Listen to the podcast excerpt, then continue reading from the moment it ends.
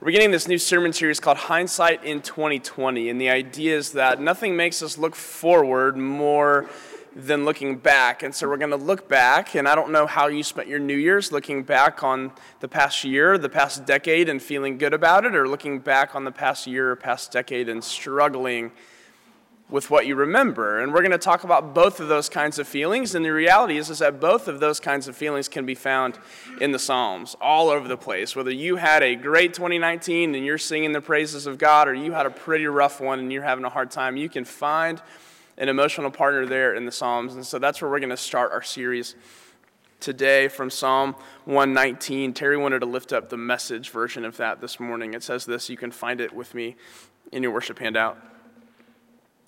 You're blessed when you stay on course, walking steadily on the road revealed by God.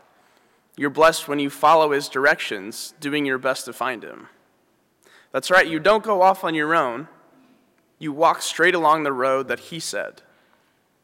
You, God, prescribe the right way to live, and now you expect us to live it. Oh, that my steps might be steady, keeping to the course you set that I never have any regrets in comparing my life with your counsel.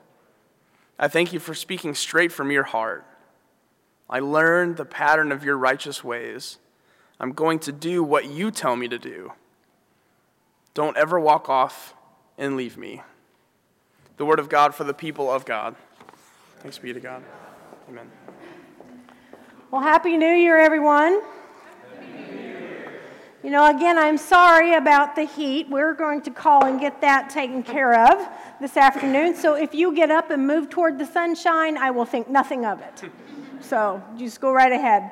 Um, we are, the church celebrates today, traditionally, the day of Epiphany.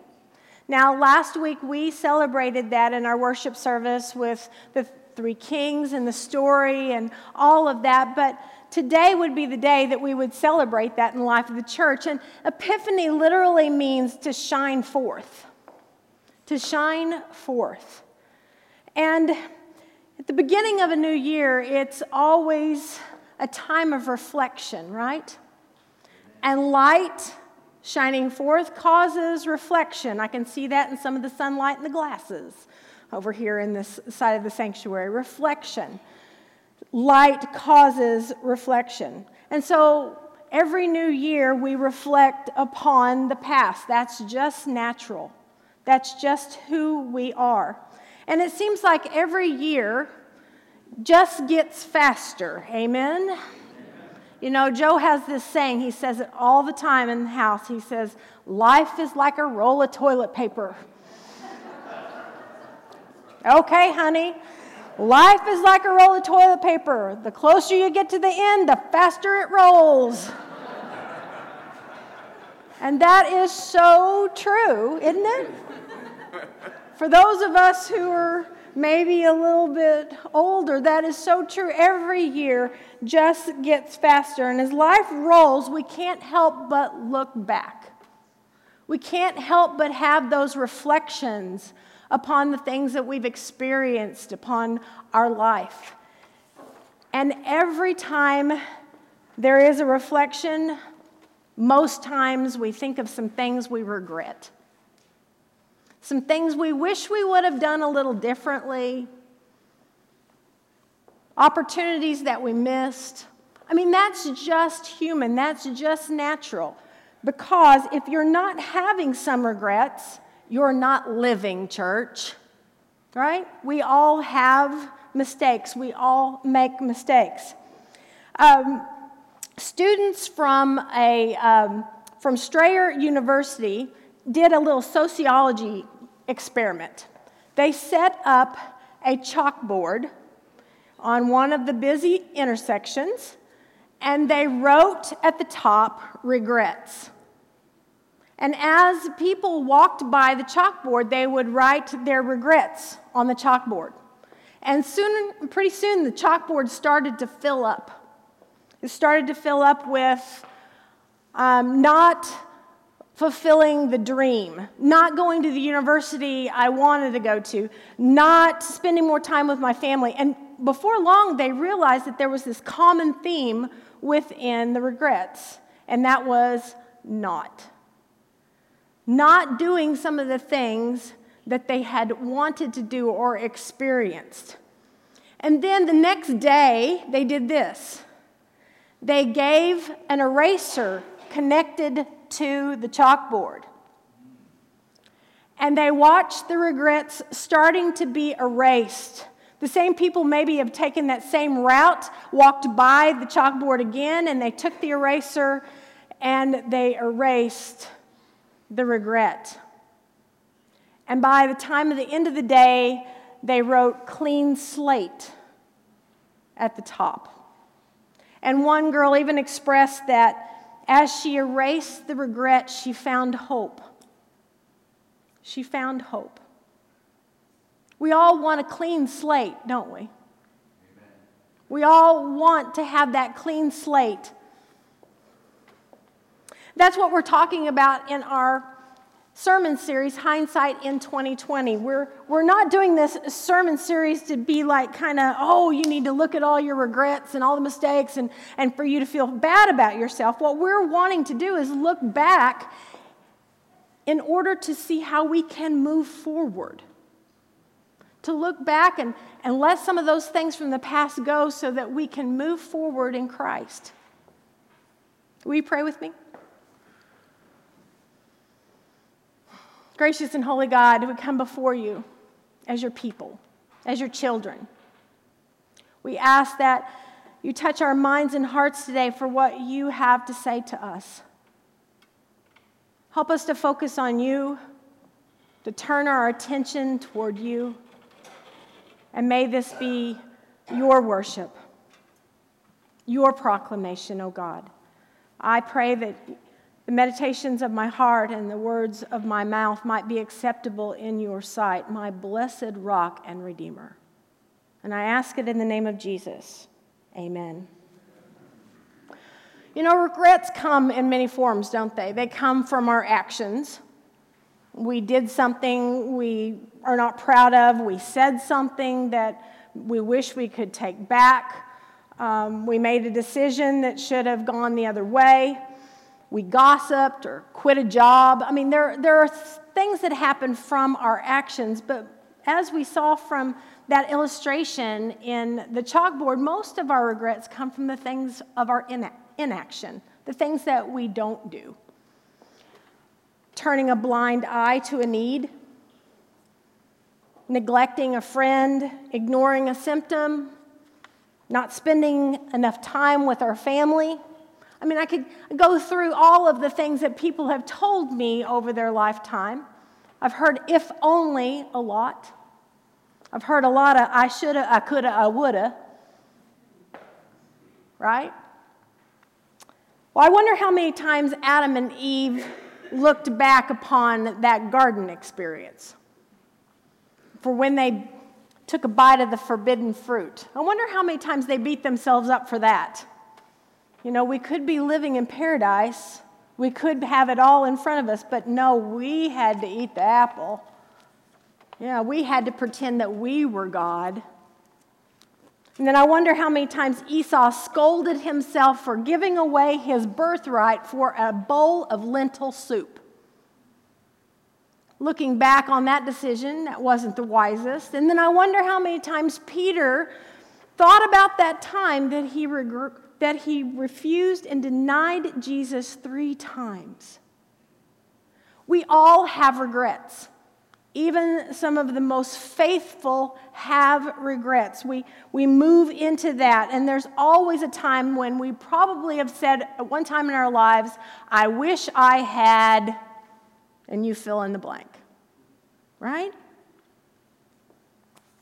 That's just part of our maturing. That's just part of growing up. It's just part of who we are as a broken human condition. In fact, as author Michelle Van Loon says in her book, If Only, she says this As we move toward adulthood, one of our greatest strengths is our idealism. The passion that fuels our idealism also feeds idealism's trigger happy pal impulsiveness. And when we're young, we're prone to make quick decisions without considering long term consequences. As a result, we're also prone to accumulating a nice collection of unprocessed regrets that we may not fully realize even until our middle age. But that's life. We have to grow, we have to mature, we have to make mistakes in order to learn. Amen? Have you ever learned from your mistakes? I hope you're telling me yes. Yeah.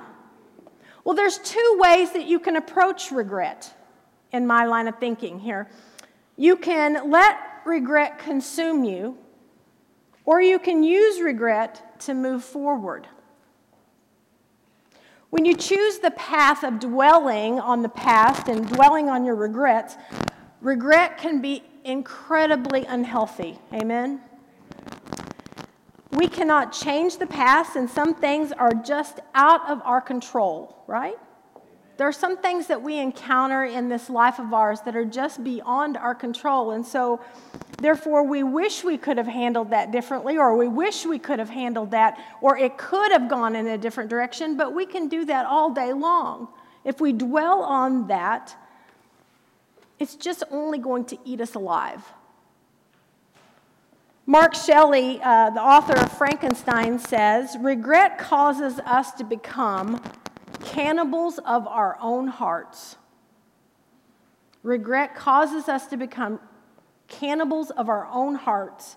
It's a leech that steals from our present in order to feed the pain of our past, hindering our future in the process. However, if we take the other path, the path of moving forward, regret can actually become a gift. It can become a gift of wisdom because we can learn from our mistakes and we can learn from those decisions that we've made in the past, and we can choose to do things differently in the future. Sometimes regret, regret can actually move us toward positive action. Take, for instance, you have a regret that you've been in a relationship with someone and you've said something that hurt them deeply, and you regret those words. You regret, you wish you could just reach back in time and pull them back and not have said them. And that regret can even move you toward coming back with that friend and asking for forgiveness. And so when that happens, regret is actually something that's moving us toward positive action. Paul talks a lot about moving toward God in this, to give God that right path. He says in his second letter to the church in Corinth, the, the letter that is a little bit more um, in your face kind of letter, he says, Distress that drives us to God does that. It turns us around, it gets us back in the way of salvation. We never regret that kind of pain, but those who let distress drive them away from God are full of regrets and end up on a deathbed of regrets. If we let regrets pull us away from God, then that only continues the cycle of moving us further away from one another, moving us away from God. I think we're going to have to. So you're using that microphone.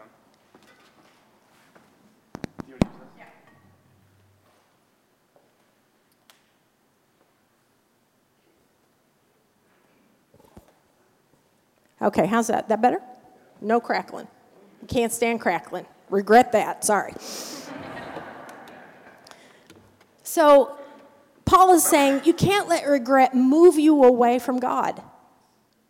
You have to face it in order to receive the wisdom, to receive the forgiveness, to receive the reconciliation. You have to, to not let it eat you alive, but you have to.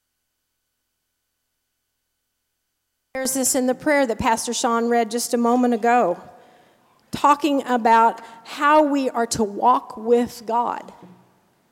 I love the section. You can read that there in your worship bulletin. You can see, Oh, that my steps might be steady, keeping to the course you set, then I'd never have any regrets in comparing my life with your counsel.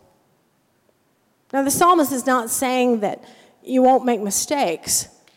What the psalmist is saying that if you walk with God and you keep God as your counsel, these regrets, they'll be forgiven. You won't even think about them twice. You won't live with them. You won't live with them on your deathbed. Both the psalmist and Paul declare what we know to be right, even though reflection is a good thing. We cannot move forward if we're always looking in the past. Right? Have you ever tried to walk forward looking backwards? Maybe that's what Pastor Marvin was doing. I don't know. No, you can't. You can't move forward. You can't step forward if you're constantly looking back. Now I have to look back occasionally because I don't want to leave my choir out, right? yeah. Looking back sometimes is a good thing. It causes us to reflect, but we cannot move forward if we're always looking back. We turn to God and ask God to move in, move into our lives and restore things to make our slate clean so that we no longer have to worry about those things in the past, no longer have to dwell on them. We may look back at the event, the words, or the inaction, but we remember at the same time when we have God in the midst of it that we've been forgiven, that, that God is going to take that part away, that, that we can move forward on God's path. Do you remember the story of Zacchaeus? It's found in the Gospel of Luke. We're going to read it in just a second. But we don't know too much about Zacchaeus, and the way that we remember Zacchaeus is through the song, right? You ever sung that with your kids? Zacchaeus was a wee little man, and a wee little man was he. He climbed up in the sycamore tree, and Lord, he wanted to see. And as the Lord walked by that day, he looked up in the tree, and he said, You can say it, Zacchaeus, you come down, for I'm going to your house today. I'm going to your house today. Now I just have to tell you, I forgot the song at 8:30. I looked over at Sean and went, "Yeah, I probably need to re-sing that in my mind." I hadn't sung it with, uh, for a while because I hadn't been with the kids to sing it with it. But you hear the whole story in that little song. But we don't know too much about Zacchaeus except for what the gospel tells us. And so I'm going to read it to you from the Gospel of Luke, from the message translation again. We're kind of in the message translation today all day. Then Jesus entered and walked through Jericho. There was a man there, his name Zacchaeus, the head taxman and quite rich. He wanted desperately to see Jesus, but the crowd was in his way, and he was a short man and couldn't see over the crowd. So he ran on ahead and climbed up in a sycamore tree so he could see Jesus when he came by. Now, Pastor Sean and I went to Israel about a month ago. We actually drove by, we were in Jericho, and we drove by the tree that tradition says that Zacchaeus climbed up. We have no idea if that's the actual tree, but it's always good for a good picture. This is the tree that Zacchaeus, you know, but it's right there in the square. So we know Jesus would have been heading into town. The, the people were passing the word along that Jesus was coming. And so it says, when Jesus got to the tree, he looked up and said, Zacchaeus, hurry down. Today is my day to be a guest in your home. Zacchaeus scrambled out of the tree, hardly believing his good luck, delighted to take Jesus home with him. Everyone who saw the incident was indignant and grumped. Do you know any of those people? You know any people who are indignant and grump a lot? It's all the way back to biblical times. So, what business does he have getting cozy with this crook? They said. And Zacchaeus just stood there, a little stunned, and he stammered apologetically Master, I give away half my income to the poor. And if I'm caught cheating, I pay four times the damages. And Jesus said, Today is salvation day in his home. Here he is, Zacchaeus, son of Abraham. For the Son of Man came to find and restore the lost. For the Son of Man came to find and restore the lost. You see, Zacchaeus was transformed that day when Jesus encountered him. He was able to move beyond who he was at that time and some of the regrets he may have had. And Jesus asked him to move out of the shadows and into the light. And into the light. You know, as I said, we don't know much about him. We know that he was probably not a young man because he was a chief tax collector. He probably moved up the ranks, had people live, uh, working for him. He had been promoted many times as the chief tax collector. But I would say that he probably wasn't too old. I would say he's probably younger than 56 because he climbed a tree. and I could tell you, this gal climbing a tree at 56. So I would say he was probably younger than 56. But he was definitely known. He was known in this community. He was probably looking back at some of the achievements that he had, but he was also reflecting upon how he got there. You see, tax collectors were known for skimming off the top.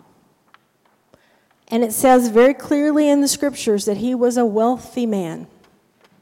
And so he had been skimming off the top, stealing from the people, taking his cut, you could say, before it went to the Roman authorities.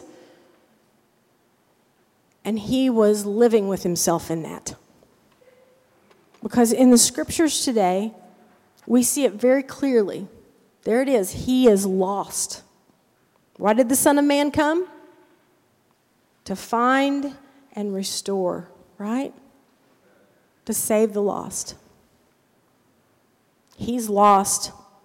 Lost in the regret of how he cheated people, lied to people, stolen from people. And he knew he did not want to continue his life that way because in this it says he wanted desperately to see Jesus. He wanted desperately to see Jesus. So much so that he climbs a tree so that he can see him. We know that Zacchaeus was a religious man. At least he was born that way because his name is Zacchaeus. His parents named him with meaning a righteous man. A righteous man. So he was raised in God's word. He was raised in God's ways, and evidently he'd moved far beyond it. And Jesus says, Zacchaeus, I'm going to your house today. I'm going to be in your home today. Notice Jesus didn't ask him to repent. He didn't ask him to repay. He didn't even ask him to confess. And yet, Zacchaeus, being in the presence of Christ, confesses everything, offers to pay it back wants to live his life differently. Now, I've often wondered is it just the regret that helped him move that way? Hmm, I don't think so. Would he have changed his ways just because he regretted some of his actions? Probably not. But being in the presence of Christ, Christ reaching out to him, loving him. Yeah. He desperately wanted to see Jesus. He wanted to change. In that moment that he has with Christ, everything changes. His decisions, how he's going to live his life, the slate is wiped clean. You know, we might be motivated for change by learning from our regrets. But true change, true life giving transformation, can only come by accepting the grace of Jesus Christ offered to us. That's the only way. You see, God's love is the only thing powerful enough to wipe the slate clean. No more dwelling on the past. You see, God's love is the only thing powerful enough to help us move forward. And that's the good news. That's the good news of Jesus Christ. He came to wipe the slate clean and to call out to all of us hey, I'm going to your house. I'm going to dine with you. I'm going to live so that you can live also.